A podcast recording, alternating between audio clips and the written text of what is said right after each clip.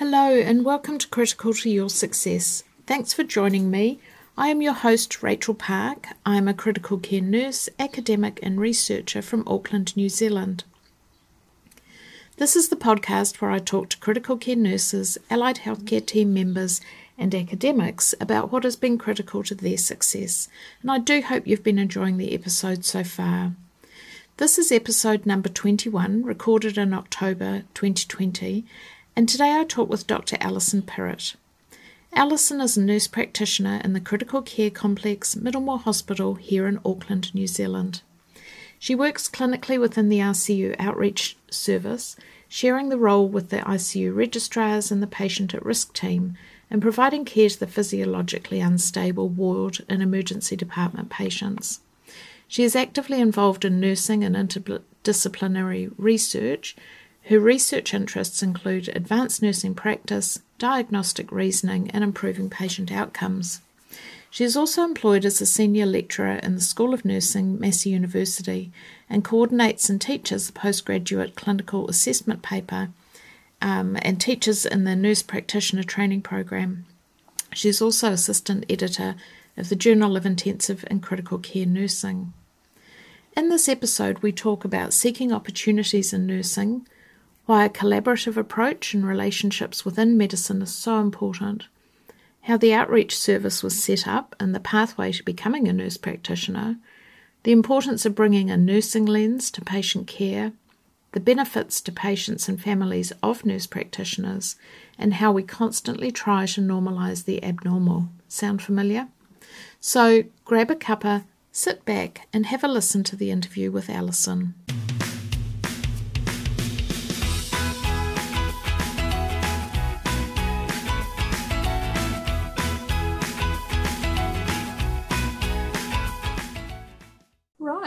Okay.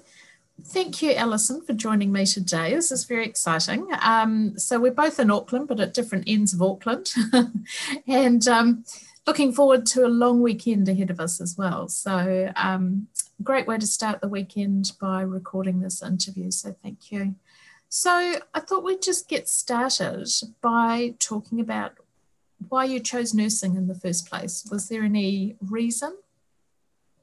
Well, thank you for inviting me, firstly. Reason for nursing is a bit of a funny story, really, because my father was a bank manager, so we used to get transferred. So I ended up in um, a small town in the middle of the North Island called Taumarunui. So mm-hmm. it was a um, small hospital there. And I probably had wanted to be a nurse as a child for a little while, and I was given a nurse's outfit as a present, like you do. Um, and when I look back, there were things in my childhood um, that were key to my ending, my decision, and being in nursing for a long time. And one of the things I remember was visiting my grandfather.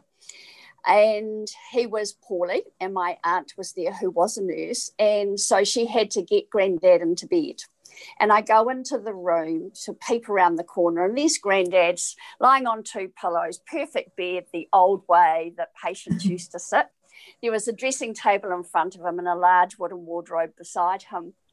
And I decided I would go out and pick him some flowers. And so I picked some flowers and I walked into the room and put them on the dressing table because that was propped up on two pillows. That's what he could see.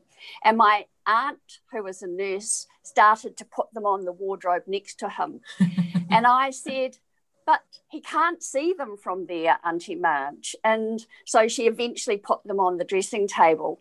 And I think I look back and I think it's wanting to make that little bit of difference mm. that was always important. And saying that, getting into nursing when I was in a small town, I decided that um, I didn't necessarily want to be a nurse at the time um, when I was leaving school. And I, in fact, applied for the office job. And saying mm-hmm. that, it was nine to five, only $18 a week. And my mother wouldn't let me. so she said, go nursing. So we went for a nursing interview. And I think you find out as you go through, and I was hospital based trained, um, I've had an amazing career as a nurse. It's provided so many opportunities. And while mm. I went in because it was a convenient position at the time, that's where I found my strengths. I found my sh- strengths in studying because I was interested in the role. I found the enjoyment of working with people and um, and caring for people. Um, mm. It has provided so many opportunities being a nurse. So I didn't realise firstly when I went into nursing, but do when I look back, yeah. um, certainly found it a career. And I think what the opportunities we have for nurses going into nursing now are quite different mm. to what I had a number of years ago. The opportunities are immense, and um, people will freely talk about all those opportunities, but certainly I didn't hear about those opportunities when I first went nursing. Mm. There's certainly so many more roles available these mm. there, and and options for where you work and how you do your work, and the clients or patients that you work with. Um, and we'll go on and talk a little bit about, you know, some of those um, shortly as well. So you did your training in your local hospital? Yes, I did. Yeah. Yeah. Which would have um, been one- interesting it was a wonderful training experience, really. Um, you know, we had medical wards, um, older persons wards. We didn't call them those in those days. We had maternity, um, pediatrics, so med surge, maternity, pediatrics, um, and there was a district nursing service. Interestingly enough, there were no on-site doctors out of ours. Wow! So the comfort with learning how to manage that and mm. working more independently and mm. thinking more independently and knowing when to call. I think I was lucky to develop those skills quite early. Yeah. Yeah. yeah. And I think and, that's influenced my whole career, really. Mm. I'm not used to working under a junior doctor system. Yeah. Um, and certainly when I first came to Middlemore, which was a long time ago, and somebody cardiac arrested, and I put out the emergency call and said, Did you call somebody to come and intubate? And I said, No, because in a small hospital, I thought a doctor could do everything. Everything. Because that's how they did it. Um, um, so, yeah, it was. Uh, it was a great experience. I think it's influenced me all through um, the, all the different roles I've had in nursing. I think that ability to independently think, um, mm. and escalate to the right person we need to, I think it's certainly been a huge influence on me. And I value that time at that small hospital. Mm. What did you move on to next, or what sort of other roles? And From Taumarunui, in Taumarunui, because I was in a small hospital, I got all these secondment positions. Interestingly, I was seconded into the tutorial department for um, a period of time. Um, so it was hospital based training in those mm-hmm. days. Um, the year I started nursing was the first polytechnic course that right. year. Um, I was seconded to run a surgical ward for six weeks. Uh, yeah. So I ended up in all these secondments. And then at a very, in the first year of nursing, I was seconded to be in charge of a medical ward that included a four bed ICU HDU. Um, right. And that was quite early in my nursing. So that was my first taste, if you like, of intensive care. Um, my husband um, was working in the bank and we got transferred up to Auckland and I ended mm-hmm. up at Middlemore. And um, so that's where I did my ICU training. I did it very um, early in my time at Middlemore, and there was only three of us in the ICU course at the time. And of course, in wow. those days, it was a hospital-based course. So, and so that really continued my career in intensive care nursing. Mm. Mm. So, tell us about working in intensive care. What did you enjoy about it? In intensive care, um, when I first started in intensive care and came to Middlemore, there was no one nurse per ventilated patient. We would have had two nurses on a shift. We'd have six ventilated patients. It was very different to what we have now. What I enjoyed, of course, I was young. I enjoyed the shift work suited me because it gave mm. me flexibility to do all sorts of things. I enjoyed the team I worked with when I first um, came to Middlemore, we had no registrars. It was just our um, senior doctors, and they weren't intensivists in those days. It was the Yeah. senior anaesthetist. Um, and I just enjoyed, once again, that type of independence you could do to make a difference to your patients, um, whether it be pick up something early. Um, we didn't necessarily have alarms on machines in those days. So I'm Mm. not saying we should go back to practice how we did then because practice has improved significantly since those days. But as a young nurse, it still was an exciting place I wanted to be. Mm. Yeah. Mm. So tell us a little bit about Middlemore Hospital. Middlemore Hospital is in South Auckland, which is a very mixed area. So, South Auckland, um, it covers um, lower socio-economic area. Um, and at the time, it wasn't so lower socio-economic because we were just starting to get migration from the Pacific. We were getting different communities of Maori. Um, there were pockets of state housing, but there were also quite affluent areas. Mm. But certainly, as an area, it wasn't aff- as affluent as other areas. Mm. So at the time, Middlemore was one of three hospitals in Auckland.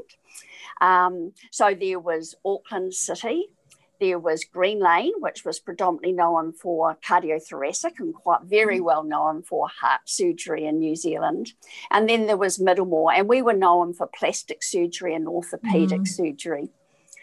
And so I did my intensive care course very early, and I had the opportunity to go around different hospitals. And I thought, the nurses working at the other hospitals, they looked so sophisticated and flash, and they wore makeup and everything looked very tidy.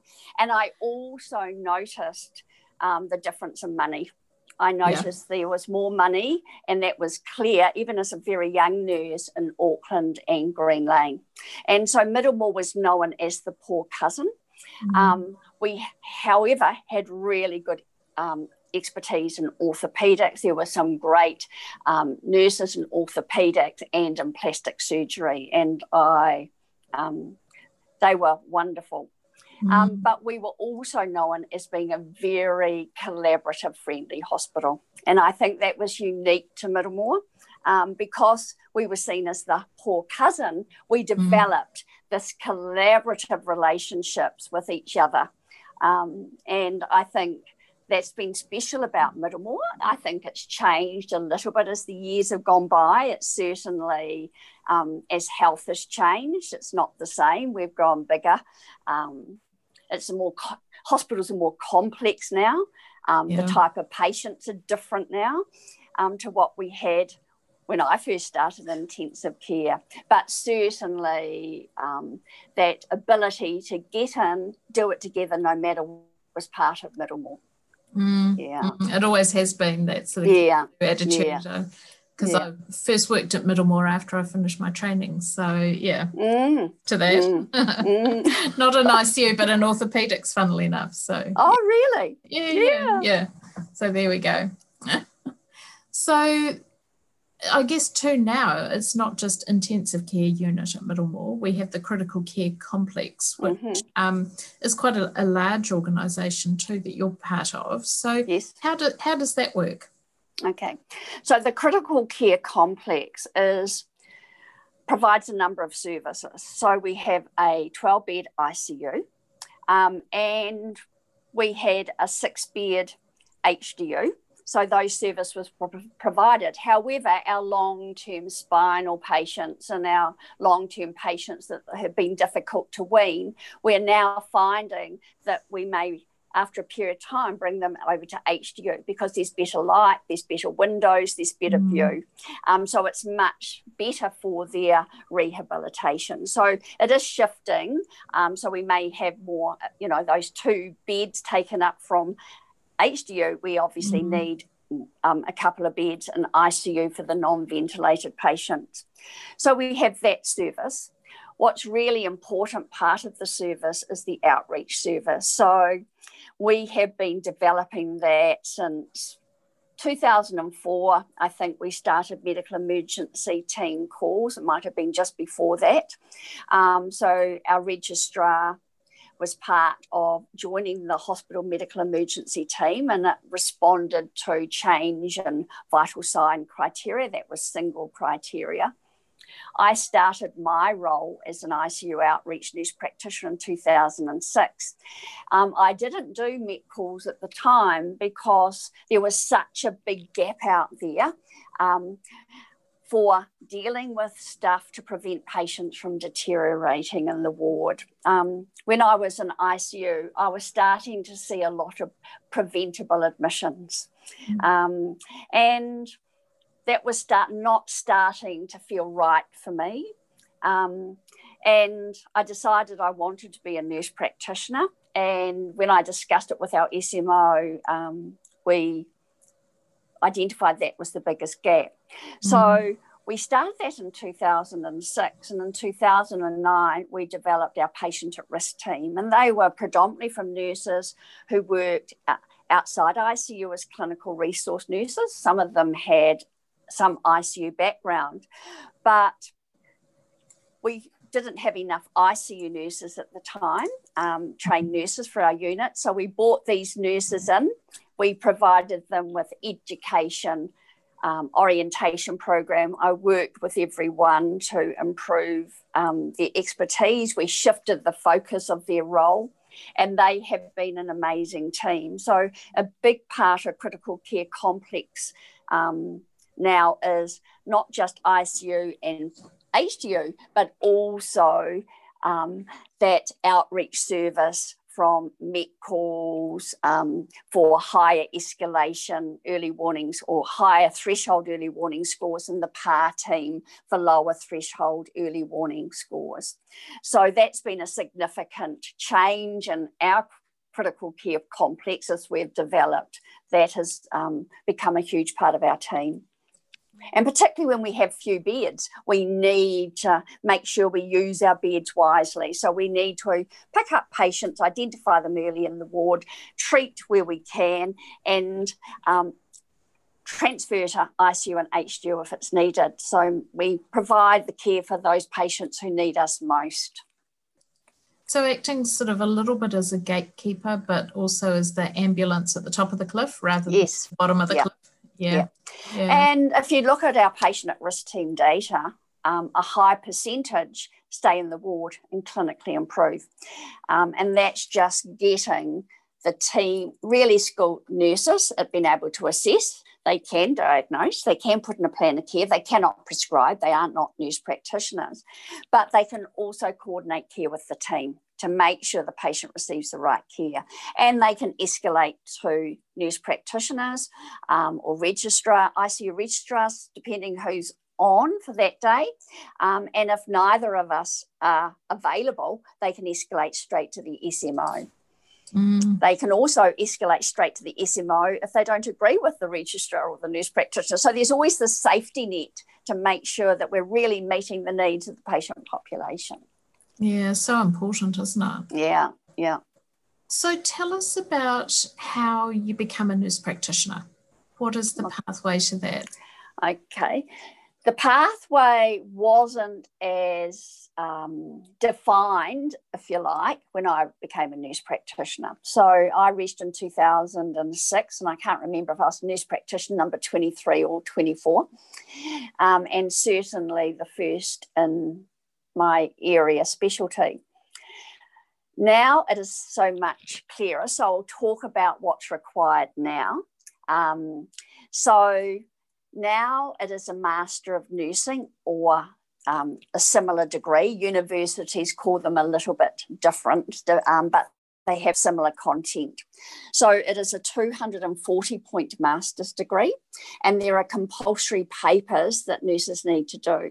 So there's the assessment paper, pathophysiology paper.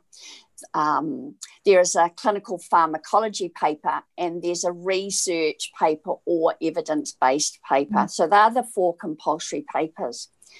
Nowadays, we have a nurse practitioner training program and that is two papers um, done right at the end of the degree. And what's wonderful about that nurse practitioner training program, it really prepares nurses to register as a nurse practitioner. Mm-hmm. Um, so to be funded, it's funded so that um, person, that nurse can get two funded days a week um, to prepare as a nurse practitioner. It pays some funding towards a clinical preceptor um, to support that nurse practitioner. But the other thing that program does is it ensures that the hospital is supporting a position at the end mm. of that um, degree. So that's really preparing the organisation for um, nurse practitioner practice. Now, that is currently not the only way to do nurse practitioner registration. Um, so, nurses, there's many nurses who have a master's, they may have all the requirements, including a prescribing practicum, but they haven't gone through a nurse practitioner training program. Mm. Um, you can still apply to Nursing Council of New Zealand and submit a portfolio. Um, to apply for nurse practitioner registration. You still need the 240 point masters and you still need the compulsory papers of assessment, physiology, clinical pharmacology, and research or evidence based practice. And for those nurses, they would have needed a prescribing practicum where they have been mentored right. as well. Yeah. yeah. So they would have had that, but um, they may have not um, being able to access the nurse practitioner training program or had done their masters prior to the nurse practitioner pr- training program becoming established. Yeah, yeah, yeah.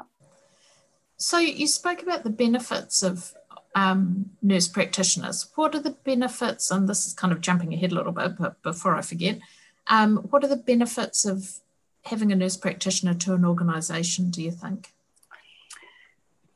I think there's huge benefits. A nurse practitioner has a nursing lens, and I think that's critical. Um, we have lot mostly been trained within social sciences, but by adding the master's degree and that clinical preceptorship, we are also trained in diagnostic reasoning. So we can fully assess the patient, we can make diagnoses, we can put a plan of care, which will include pharmacological and non pharmacological mm-hmm. plan of care. So it's not all about prescribing. Because it's a nursing lens, I think we can pick up some of those social things particularly well. We take our time with patients um, we are very good at picking up subtle things um, of the patients, having often difficult conversations with patients, mm-hmm. um, working out what matters to them and what is the best for them. And sometimes it's not always treatment.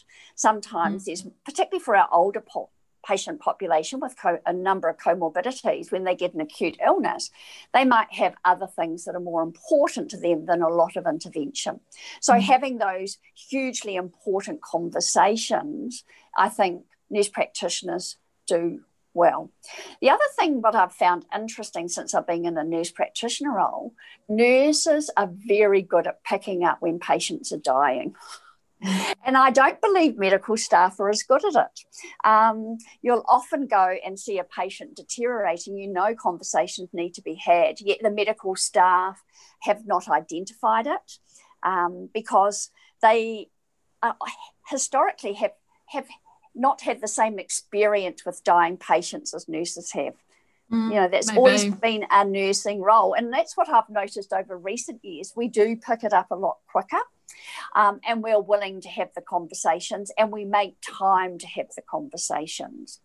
So I think there is um, certainly um, we nurse practitioners can diagnose and plan care um, in the area of expertise as well as um, registrars. Nurse practitioners are consistent. Um, they don't rotate every three or six months.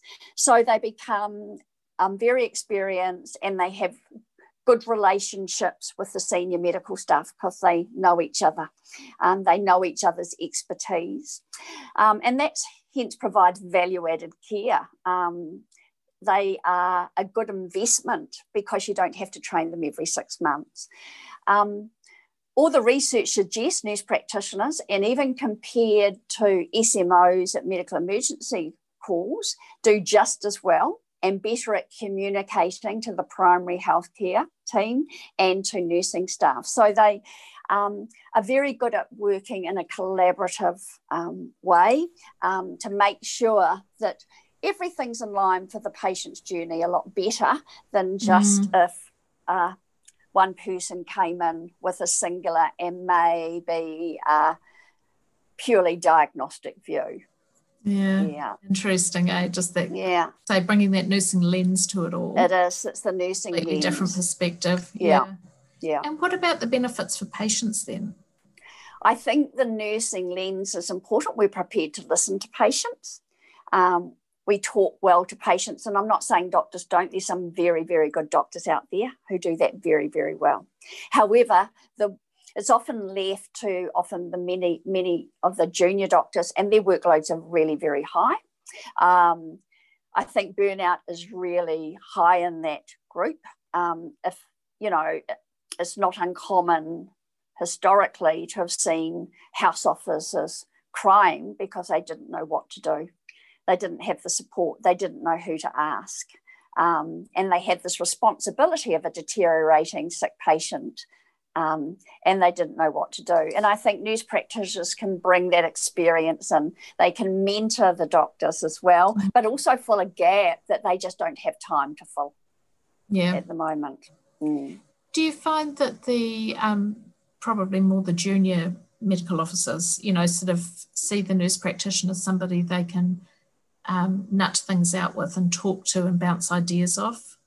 I think so. I think um, certainly when I became an first became a nurse practitioner, and for some rotations, every time, say, house officer change or registrars change, they may never have come across a nurse practitioner before.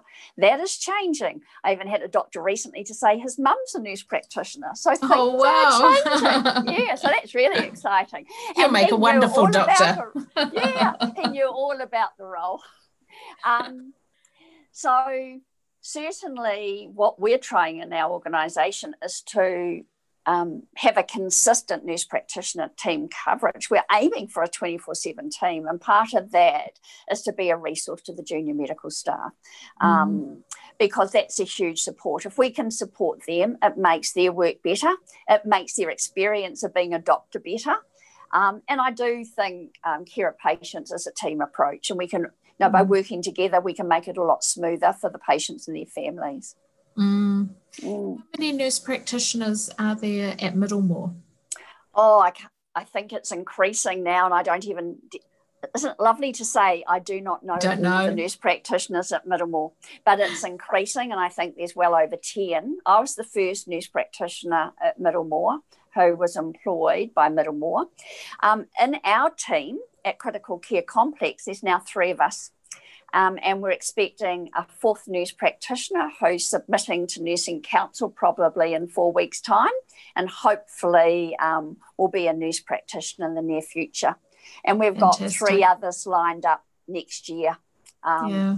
who did their masters a number of years ago, but the organisation wasn't ready. Our unit wasn't quite ready. Um, New Zealand wasn't quite ready. Mm. Uh, yeah, so we are now bringing them through, um, giving them a bit more time um, to work with these nurses who are actually precepted their prescribing practicum when they finish their masters. Now, getting them through to nurse practitioner. Right from the start, I was very clear I wanted masters of nursing with nurse practitioner requirements because mm. the future is going to be nurse practitioners, and we. It's taken since 2009. Um, I think most of them were completing their masters by 212, 13, 14, 15. It's taken us five years to get there. Mm. Yeah, but we're getting there and we can see um, the future quite clearly now. And the organisation seems to be on board with the future as well, which is really that exciting. Must, that must be a huge um, sort of tip of the hat to what has happened, but also, yeah. you know, recognising that this is a fantastic thing to have and yeah. benefits of it. Yeah. Yeah. So, yeah, the organisation's extremely supportive of developing us. Mm. Um, it hasn't been without stumbles along the way um, mm. because it, these nurses have to realise the future too. And for a while, they didn't think it was going to be possible. Um, mm. But sometimes you just need to get the timing right and everything yeah. lined up. Yeah. And get all the ducks in a row. Yeah. And we're suddenly moving forward. Yeah. And we've got a plan. And of course, you need funding. Um, but yeah. we've got a plan for that now. So, um, and hopefully getting approved for a larger service in the near future. Mm. Yeah, the proposal's been written um, and we're just working towards it. Fantastic. Well, you know, we'll stand by and eagerly await the outcome yeah. of that. Yeah. yeah. No, that'd be very exciting for us. So your nurse practitioners work within the um, outreach team currently. Mm-hmm. Um, and what's their role? Okay, so the nurse practitioners in our team, um, they share the role with the ICU registrar. So at the beginning of the shift, um, we usually work out who's doing MET calls um, how we're going to share the medical load. So rather than the registrar being the ICU person in the MET team, it's the nurse practitioner. Um, we'll do the ICU reviews. Um, so any patient who needs a review, um, we can do those.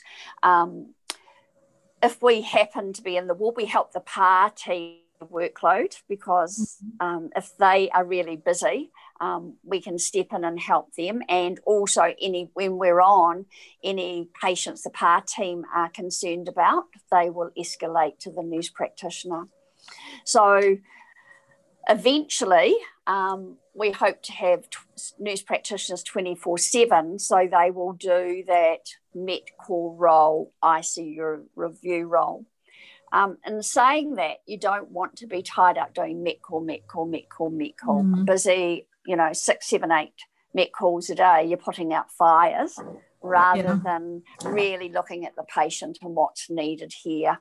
Um, and just dashing and having a busy day of MET calls, and yet that doesn't happen that often, but we are having increased MET calls over the years since we we, I've been collecting data since 2013 on our MET calls per thousand admissions, and the MET calls are just steadily rising. Um, and some days we have busy days and some days we don't. But I wouldn't, I don't think it'd be satisfying doing MET called all the time, a lot of them mm. during the day, because that's, yes, you make a difference by putting out a fire, but you don't get really down to what's the issues are and what needs tidying and what decisions need to be done for this patient. Do they need more um, tests? Is there things that have not been investigated or a plan of care being put in place yet? And that's satisfying about nurse practitioner being able to provide that overall and quite in depth care um, to patients and working with the team to make that happen. Um, yeah, I find that more satisfying than MET calls. MET calls, yeah. yeah do. Um, yeah. They do make a difference, but that's not where the satisfaction is. It's I like to go to a MET call and, and then get the fire put out. Um, and while there's still maybe a, other m- member teams around who are part of the MET team, I like to then come back, go through everything. What tests have come back? What do we need to do now? Um, mm. And making sure the patient, the family, and the team are really understand what's going on and yeah. where how we should go forward. Yeah. Mm. Yeah. So how do you pick up your, you know, outside of the MET calls um, and the ICU reviews, do you pick up other patients along the way as well? Um, because we haven't got a 24 7 team, and this is why we want a 24 7 team, by the beginning of next year, we'll have a seven day a week team um, mm-hmm. and we can advertise it to the junior medical staff. And then I expect it to be a I'm very busy. It's very hard to mm. advertise it when you haven't got a consistent team. Yeah. Um, so that's I think that's why we need to we when we developed our nurse practitioner workforce, we had three stages, and the final stage was doing the ICU reviews, doing the MET calls, being a resource to the junior medical staff in the hospital. Um, but that has been slowed, that third stage, because we need a consistent team. Mm. You know, three nurse practitioners, I'm part time. Um, other yeah. nurse practitioners do 0.9 or 0.8 um, you can't advertise the team if it's not mm-hmm. consistent. Mm-hmm. So mm-hmm. that's why um, we hopefully will find out in the very near future um, that we can have a consistent team and we can advertise the service. And I think yeah. there's going to be heaps of work for the service. I think people are going to find it a very valuable service to our organisation. That's the um, feedback that we're getting from the wider organisation. Mm. This will be fabulous if people are available consistently. Yeah, yeah, yeah, and have that yeah. backup all the time. Yeah, yeah, yeah. it's consistency. Mm. Yeah, it's the problem you see. You're victims of your own success. yes, but um, the organisation had to be ready for a 24 7 mm. team. And yep. Up till now, you know, two years ago, they weren't ready. Mm. Um, you know, t- if you look at the number of nurse practitioner positions have suddenly increased in New Zealand in all sorts of areas, mm. people are getting, people are starting to see the value where yeah. that wasn't necessarily the same a number of years ago. No, people just thinking of cost rather than value yeah. added care. Yeah. yeah. yeah. Those expensive nurses. Yeah. Yeah. yeah. so, who can become a nurse practitioner or who should become a nurse practitioner? Anybody has the potential to become a nurse practitioner, every registered nurse. However, I do think um, there's qualities that you pick up very early in nurses. Um, of the ones who can become a nursing nurse practitioner. They're your shining stars. And I think you pick up shining stars in their first year of registration, to be quite honest. It's that willingness to go the extra mile, it's the enthusiasm about nursing, it's um, thinking and practice rather than doing, um, asking questions. For good relationships with nursing nurses and doctors in their area. Um, so Whereas historically, it was all older nurses becoming nurse practitioners. Mm. It is shifting. We've got mm. young nurses becoming nurse practitioners now. There's nurses in their 20s who are nurse practitioners. Wow. Um, you know, they're in their late 20s. Um, I have um, academically counselled a nurse, young nurse in our unit who is a high flyer and towards her Master of Nursing with the aim of being a nurse practitioner within our unit. Um, people are familiar that that's going to happen. Um, but this is going to be very exciting. You know, we shouldn't be losing our good nurses from nursing. We need to yeah. provide them with an exciting career. And nursing, you know, I look at my career, I've gone done private hospital work, I've been in education, I can combine clinical and university work, I've been self employed providing education um, and eventually moving to my nurse practitioner where I can combine lots of education, mm. research, and nursing. But these young nurses, we can keep them in nursing. Um, and, you know, they may move from intensive care later, but they'll take their skills as a nurse practitioner elsewhere. Yeah, yeah. Yeah. Never going to It's going to be a future career for them. Yeah. Yeah. And there's nurse practitioners in the community who own their own private practice these mm. independent um, community clinics that are run by nurse practitioners. You know, the future is huge um, for nurses going into nursing now. Mm. And it just makes sense, doesn't it? You know, bringing that whole different lens to everything. Yes. Different. Yes. Yeah. And, um, you know, being able to work with different disciplines and try and collaborate with just different disciplines to make things happen you know.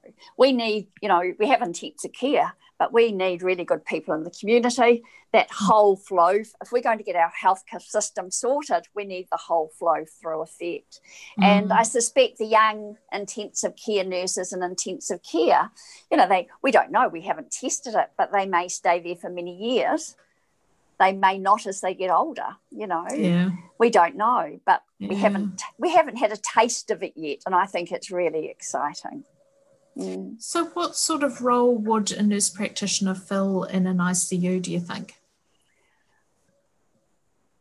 i think once again that nursing lens and being able to cross over to the diagnostic and plan of care lens in our unit we have got really good quality activities going. You know, we have got nurses involved in different quality groups, and we have a quality coordinator of our unit who leads those groups.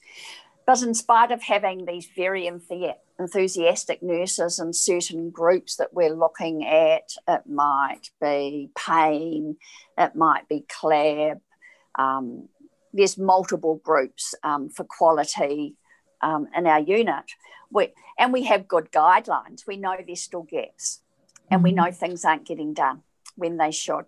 And to have somebody constantly shift, you know, able to move very e- readily in the unit, so they'll be within the unit, can do those, the medical activities required, but also provide that role modelling and that nursing lens. Oh, did you know that you should should um, be doing this for your patient. I see that this hasn't mm-hmm. been done. Do you need to? Do you need me to talk about how to do this? Can I work with you? You know, I think that would be amazing. Once upon a time, we had senior nurses doing that role, but yeah. even our units, ICUs have got more complex too.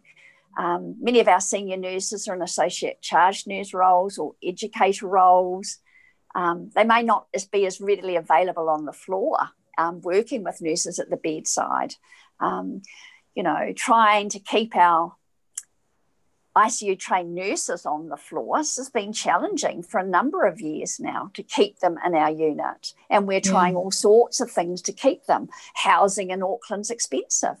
Yeah. Um, people are often moving out of Auckland or out of New Zealand to buy a house set it up for their families. You know, people have got futures that they want to, with goals they want to achieve. Mm. So I think it's very challenging keeping nurses in intensive care. And I don't think it's now unique for Auckland either. No, no. no I think it's happening around the country. Mm. Mm. Are there other nurse practitioners within critical care throughout New Zealand? No, no, middle. No, we're the yeah, yeah. yeah. we're leading the way with this one. Yeah, and Fantastic. saying that, I have had numerous conversations with nurses from other units mm. um, and people wanting to come and visit our unit to look at our system. I've shared a lot of information with other units and I've had conversations with medical staff from other units. So mm. it, conversations are happening, and I yeah. know there are some units looking at new nurse practitioners in their unit. And saying that some of these nurses, they've got a lot of papers that they've done, but it's never been structured to be mm-hmm. anything at the end. And so yeah. some of these nurses, although they're going to be very good nurse practitioners, they have to get the papers required for them to register as a nurse practitioner, the required academic requirements. Yeah. Mm-hmm. But no, I've had um, talks with um, intensivists, um, the intensive care SMOs, and some of them are interested in employing nurse practitioners. Um, in saying that, they're often people they know, they've got a relationship right. they trust. And I don't have any issues with that. I think trust is a huge thing mm. about um, developing new positions in a unit.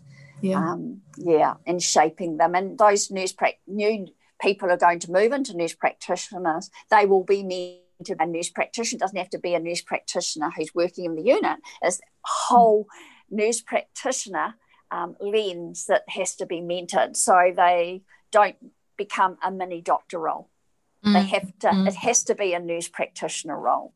Yeah. Um, so where our SMOs are really good at helping, and mine were fantastic, helping me with that diagnostic plan of care role when I was training to be um, or developing my role for a nurse practitioner and doing my prescribing practicum. Um, certainly and I was probably clear about that nursing lens right from the start, mm. and that's what they wanted. But some nurse practitioner, future nurse practitioners, may be less clear about that lens needed as they move um, towards their career goal of being a nurse practitioner. Mm. Yeah. It must be very difficult, I guess, to maintain that nursing lens and your, you know, that's your core being, isn't it, as a nurse? Um, when you have the medical side sort of trying to provide input as well and suck you that way. I think you're right. And I think that's why it's really important um, to be part of the nurse practitioner group. We have mm-hmm. um, NPNZ, Nurse Practitioner New Zealand, who is the professional group for nurse practitioners. And also, I work with nurse practitioners um, at Middlemore and I work with nurse practitioners at the university I work at. And sometimes listening to their stories, and it might be just a small drop in conversation of experience they had a couple of days ago. Um, and the most powerful stories are the ones they made a difference. And guess mm. what? It's not always the diagnosis and plan of care, it's the other things that made that difference to allow that to happen. And it's often the nursing lens. And they're always very good reminders to me if I feel myself focusing on medical, yeah. coming back with that nursing lens. Yeah. Mm. And over the years, I've had constant reminders about that just by being exposed to other nurse practitioners and yeah, I think we all need to have those constant reminders that this is what we're here for. Yeah. Can you give, without putting you on the spot, can you give us an example of something like that? Mm-hmm. Um, I'll give you an example of somebody who works in primary health care. Okay. And um, she works in a lower socio-economic area um, and works with pediatrics. And, you know, parents bring children into her but she has actually gone out of her way to go and visit those families at home. She mm. doesn't need to. To work with them of how they can improve healthcare and the type of house they're living within the finances they have, and in a way that they are part of improving healthcare. What will work for that family? Um, I think it's very easy to bring people into a room, say at a clinic, and say, well, this is what you need to do, this is what you need to do, this is what you need to do. But no one's actually checked what's it going to work for, how's it going to work mm. for them when they get home. And it's often so different, isn't it? Yeah. And she talked about, she just talked quickly and it was just an isolated it wasn't a, you know it was an isolated bit of conversation that you know as we were passing really or i forget how we even got talking about it and i thought that's what it's about yeah. you know, going the extra mile to check that you talked about ducks in a row. The mm-hmm. ducks need to be in the row at that patient's home as yeah. well. You know, we can have you know, we can have all the plans in the world, but if they can't get to the pharmacy, that's a problem. Mm. How do they access a repeat prescription if they can't get to the pharmacy? Can we make sure they've got funding to get their prescription? Mm. Um, what other things can we do for that family and home? And I think the same thing goes for hospital level care. It is really going out of your way to try and make a difference to that patient. Mm. They are the cases you remember. You don't remember yeah. the case that you put out a fire. You yeah. remember the case you made a difference, unless it was a horrible fire and you never really put it out. But yeah. you remember those ones. But um, it's the ones you made a difference to. I think the ones that you remember and you remember them for a long time. Mm. Mm. And that's what gives it meaning, doesn't it? That's what gives it meaning. Yeah. Mm. Yeah. So, I guess the other side of your life as well, working life, is um, in the university uh, mm-hmm. where you're a senior lecturer and also doing your research. But your research sort of spans both roles, doesn't it? Yes. Yeah. Yeah, I have.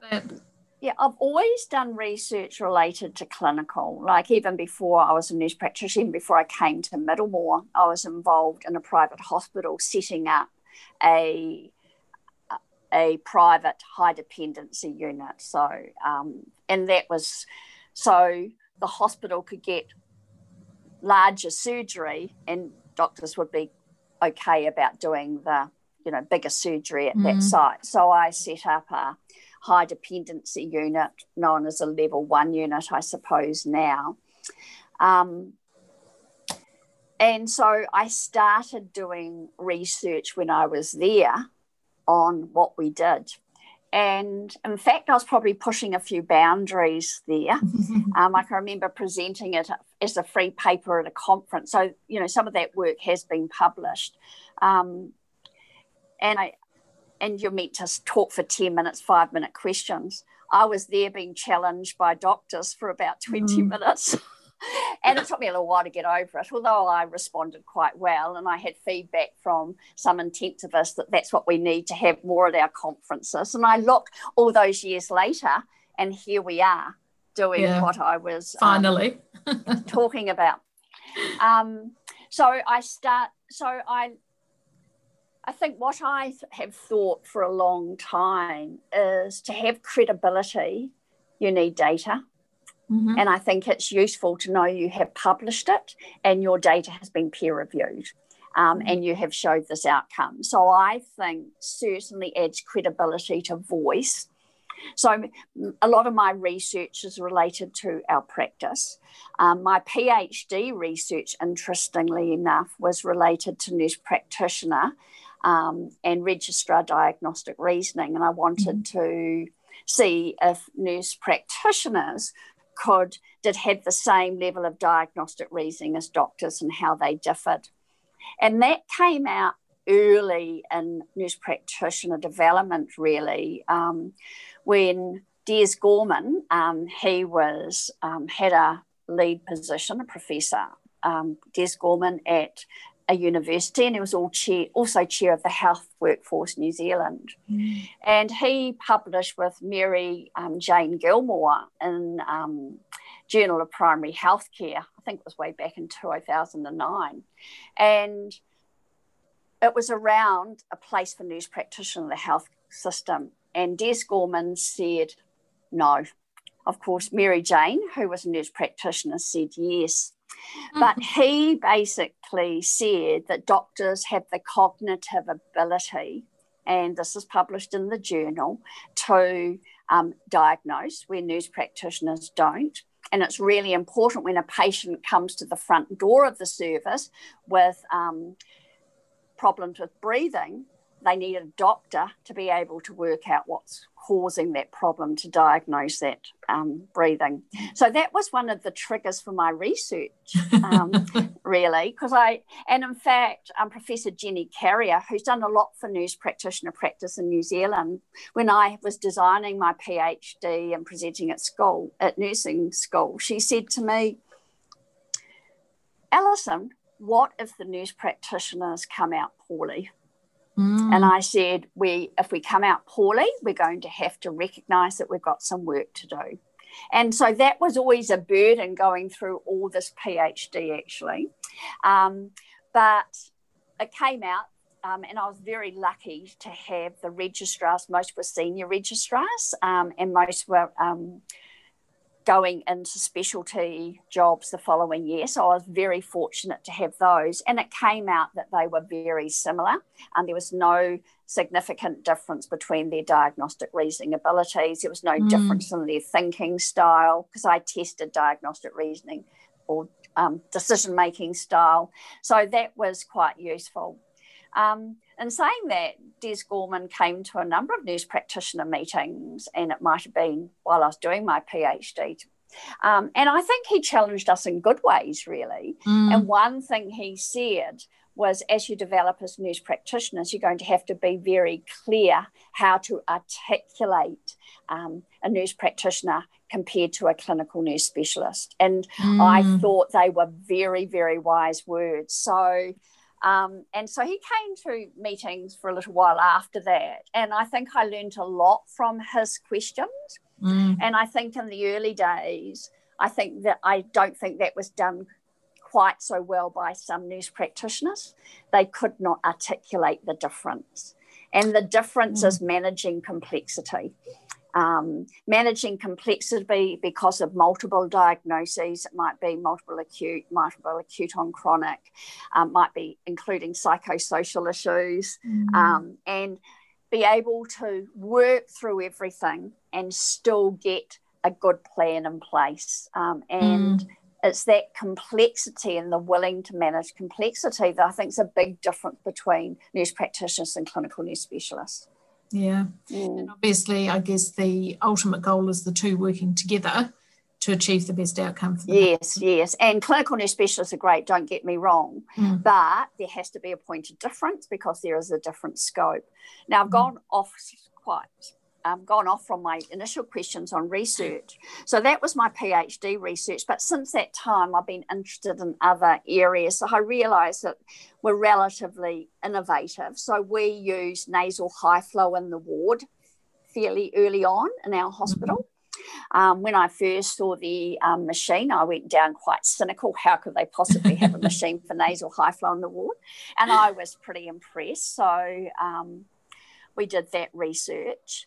Um, every time one of the PAR team nurses has an idea, I say, and they just want to do a quick order or something, I say, we need to publish this. Let's do this mm. properly. And mm. so this has created quite a lot of research. Obviously, um, the effectiveness of the PAR team was a piece of research. Um, developing a um, far, patient and far now call for concern where they can um, contact the PAR team directly. Mm. We did some research around whether the patients and families would want such a service. And mm. some of the stories that came out of that were really interesting. And one thing that really impacted on me, it was a patient who had a patient at risk team trigger. So it wasn't a high trigger, it was a relatively low trigger. And so, you know, we think the MET calls are sicker than the patients triggered mm. to the patient at risk team. But this patient said, I thought I was going to die. I thought this was it. Um, my, I looked at my wife and she thought I was going to die too. And I realized after doing that piece of research how we normalize abnormal mm. in hospitals, how we normalize abnormal vital signs. And we need to stop normalizing abnormal vital signs. Because if it was our family member, we wouldn't be normalizing abnormal. so that was really, really um, powerful. Doing that research was made a quite a powerful um, piece of work. Um, mm. We've been doing quite a lot on the National Early Warning Score. Uh, we modified a couple of triggers for the National Early Warning Score at our hospital. So, um, just accepted for publication is 12 months of our MET call or blue zone trigger data. So, mm-hmm. blue zone triggers a MET call. Um, and we converted the scores to the National Early Warning Score to work out what impact it would have on our patient population. And it, so that was been an interesting piece of work, and I'm about to write. That was mainly medical ward patients because um, surgical hadn't come on board with Patientrack, which is our electronic vital signs mm-hmm. system. Um, I have finished analysing and writing up for the hospital medical surgical, so I'll write that up as well. Um, but it's the same impact on our patients. So um, mm. certainly if we um, went on to the national um, early warning scoring system, 38% of Maori would not have a MET call. Now, that's quite a lot, a lot for our patient population. Yeah. Um, the average age of MET calls in Maori and Pasifika is 60 years compared to 74 years in European, and it's related to comorbidity. Um, mm. And if we want equity, we might have to buy, provide a better service to our patient population to get yeah. equity. So, um, so these results are, I think, are really powerful to make sure that we provide the right service for our patient population and we can mm. meet their need. And maybe um, one size doesn't fit all. Well, I was just going to ask that in terms of so, you know, if we are trying to um, address inequity, mm. should all hospitals in New Zealand actually be using your version of the early warning score rather than the, the national? Mm, I understand um, there's interest in replicating that score mm. um, or that research in Christchurch, and Christchurch's got quite a different population to mm. um, counties. And it may be that they're quite different. And I think that will be useful um, because maybe we, you know, we have to be unique in the way we meet our community health needs. Mm. What was really interesting, however, a lot of early warning scores based on large data sets coming off electronic basis. What yeah. we identified in this research, only just over 50%, I, I might have my facts wrong because I haven't got that facts in front of me, but quite a high percentage of patients um, who had a MET call did not have the vital signs triggering that MET call recorded electronically. Mm. Because the priority for the nurse when they see something abnormal, like a low blood pressure, is to put out the MET call. Right. It's not doing a full set of observations and entering it into the electronic system. And I suspect that's just the way nurses work. Work. And I yeah. do think we have this philosophy work is imagined and work is done. Mm. Um, and I think, and I don't believe our nurses are any different to nurses working anywhere else, to be quite honest. You know, no. when they notice something that needs, they need to sort out quickly, their priority is putting out the call. Yeah. And you certainly, yeah. when I go to Met calls, the nurses have all the observations for you. They can tell you everything. Mm. It's not as if they don't know what's going on. Their priority was to get the team there, put yeah. out the call, get the um, emergency trolley there, all those things that come. And so that was a really interesting finding. Mm. Mm. mm. This is why we do research, isn't it? That's why you do research. Cover the unexpected. yeah, yeah, yeah, absolutely right. And yeah. that's what makes research exciting because it provides yes. answers to so yeah. many things that you would never have discovered if you didn't start doing it. And that was a surprise to us too. Mm, yeah. Fascinating. Mm. It'll be interesting to see what comes out of that and to read the paper when it's um, available as well. Yeah, mm. yeah. But, you know, we still have this idea that even as a small country um, of only 5 million, that we can have national wide policies, procedures, guidelines, scoring systems um, that apply to all. But, you know, as you've so rightly pointed out, the, the different hospitals, different district health boards, towns are just so mm. different. Yeah, yeah. So mm. it's going to be an interesting piece of work in the future of where we will go. Um, mm. But certainly, from our perspective, at the moment, we believe we need to meet the needs of our community. Mm. Yeah. And particularly yeah. in, you know, one of our um, goals, certainly for counties, is equity, but mm. that's the same for our um, Ministry of Health too, interestingly enough. yes. Few areas to work on there. Few areas to work on. Yeah. Yeah. Uh, oh, that's great. Thank you. Um, in terms of the outreach team, I guess it's a fairly, obviously, a pretty busy job, mm-hmm. um, and could I imagine be quite overwhelming and stressful some days, depending on mm-hmm. you know what situations you encounter. How does the team cope with that, or how do you cope with that, and what do you do to sort of leave it all at work before you mm-hmm. head home for the day? I think a really important thing is we've got good systems in place um, to identify deterioration.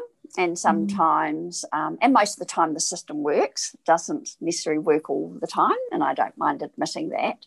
Um, but most of the time, it works. And so I think it's appreciating your role as a team. I think if you took it from an individual thing, I'm having to go and do this. Um, it's not quite finished, and I really want to stay on and finish it. We have a 24 7 service.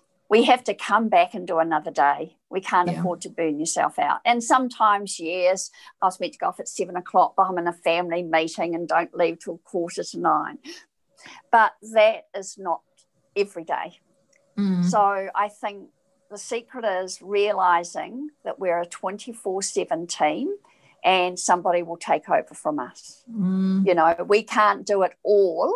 Um, all by ourselves all the time. And we may have to leave something slightly unfinished for another yeah. person. And it's actually being comfortable with that. I think you get used to being comfortable with being uncomfortable. Mm-hmm. Um, there was uh, there's a nurse practitioner, well, an intern I'm working with who will register as a nurse practitioner in the near future.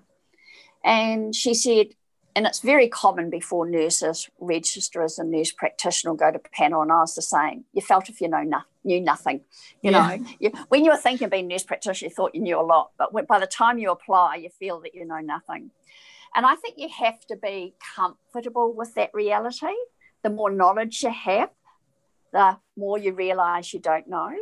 Mm. Um, and So you need to feel comfortable with um, discussing it with other people. The SMOs are great. Um, getting a shared view can be quite useful. I think going home, recognizing that you have done a good job that day, you've got somebody to continue, you've got systems in place to continue and come back for your next shift. I think that's vital.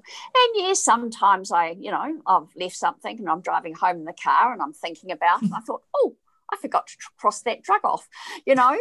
And you just, I think when you think about something and you're coming back the next day, you know, I think, do I need to do it now or can mm. it wait till the morning?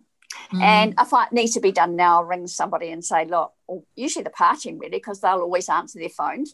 um, somebody will answer the phone and I say, look, can you go over and make sure this drug's crossed off? I forgot to cross yeah. it off. Um, and can you get the house officer to do that for me? And they're very good at doing it. Things that can wait till tomorrow, um, I leave till tomorrow. Um, mm. Yeah. And I think I have got more comfortable doing that. Mm.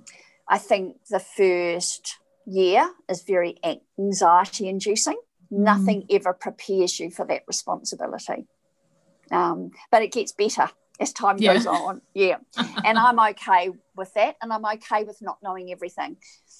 What I do know, I can do quite well. And it's based on a heck of a lot of experience of mm. doing it in that situation. Mm. You know, lots of years in intensive care, lots of years of seeing this before yeah. Mm, yeah that yeah. prior experience. Yeah yeah, yeah. Um, so i th- however i do believe that you have to be able to do something other than work. I don't check emails on my days off. Um, well done. Yeah no i just find i don't when i'm on holiday i only on holiday i've been quite selfish for for that. Yeah. um, because otherwise it's only going to affect my health and mm. my week everybody's got a weakness in their health. Mine's migraines. Mm. so i think you have to i think it's accepting what you can do and you are part of a team. You're not an individual. I think mm. that's quite crucial. Yeah. It's really important to remember isn't it? No matter yeah. we think it's you know the onus is on us there are usually other people around who can who can pick it up. Yeah. Yeah yeah.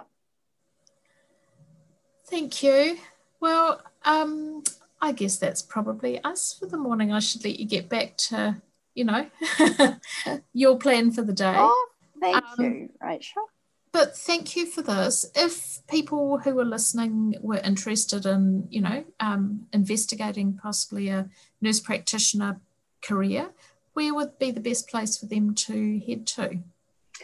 Um, there's good information on the Nursing Council of New Zealand website. So, mm-hmm. on the Nursing Council of New, um, New Zealand website, there's information of what's required to be a nurse practitioner, the competencies of a nurse practitioner, um, and how to apply. So, it's got that whole process on the website.